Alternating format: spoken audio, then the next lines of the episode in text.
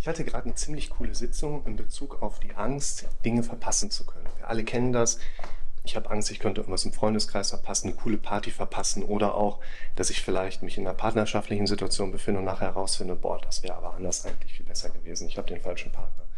Und das ist eine Kiste, wenn ich mit den Leuten im Gespräch bin und aufarbeiten möchte, was ist das für eine Angst, wo kommt die her, wie können wir da dran, da kommen wir meistens weiter, wenn wir uns das Ganze aus dem korrelativen Mechanismus heraus anschauen. Denn so gut wie alles in unserem Leben ist eigentlich immer darauf gefußt, dass es mit etwas anderem in der Wechselwirkung steht. Und diese Wechselwirkung, die kann man ziemlich gut über ein solches Modell sich anschauen. Diese korrelativen Zusammenhänge, die sieht man zum Beispiel bei dem Thema Loslassen. Loslassen funktioniert nicht, indem ich loslasse, sondern nach etwas neu greifen kann. Bei Unabhängigkeit geht es nicht darum, Unabhängigkeit an sich aufzubauen, sondern wie kann ich mich von anderen Dingen, die mir positiver zustehen, abhängiger machen, sodass ich von einem anderen Thema unabhängiger werde.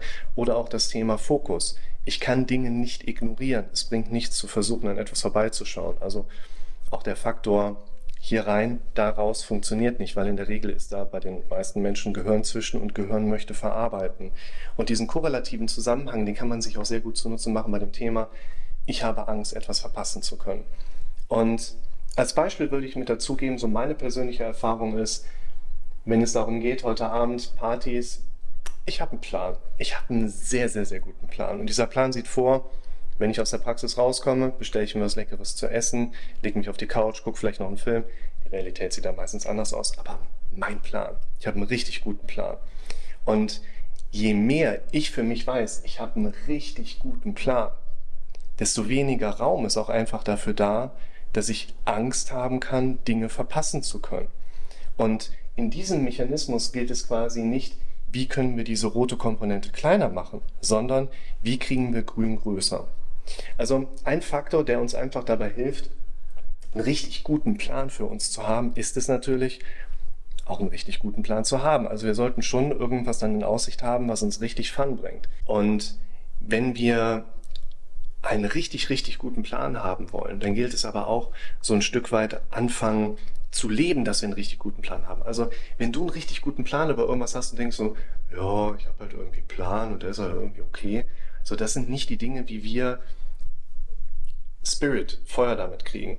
Und noch ein ganz wichtiger Punkt bei der Sache ist, wir glauben halt nicht an das, was richtig ist. Unser Kopf weiß nicht, was ist richtig, was ist falsch. Unser Kopf weiß, was haben wir am häufigsten gehört.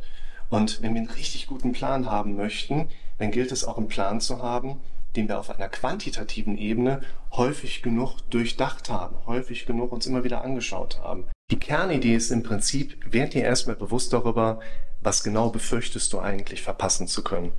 Wir Menschen sind unheimlich oft gesteuert über die Angst, etwas an Mangel zu erleiden oder etwas verpassen zu können. Das ist ganz normal. Aber in unserem Kontext ist jetzt vor allen Dingen auch wichtig, wenn ich einen richtig guten Plan habe und genau weiß, was soll passieren, dann ist das eine Kiste, wo einfach der Angst, etwas verpassen zu können, einfach nur ganz wenig Spielraum gegeben wird.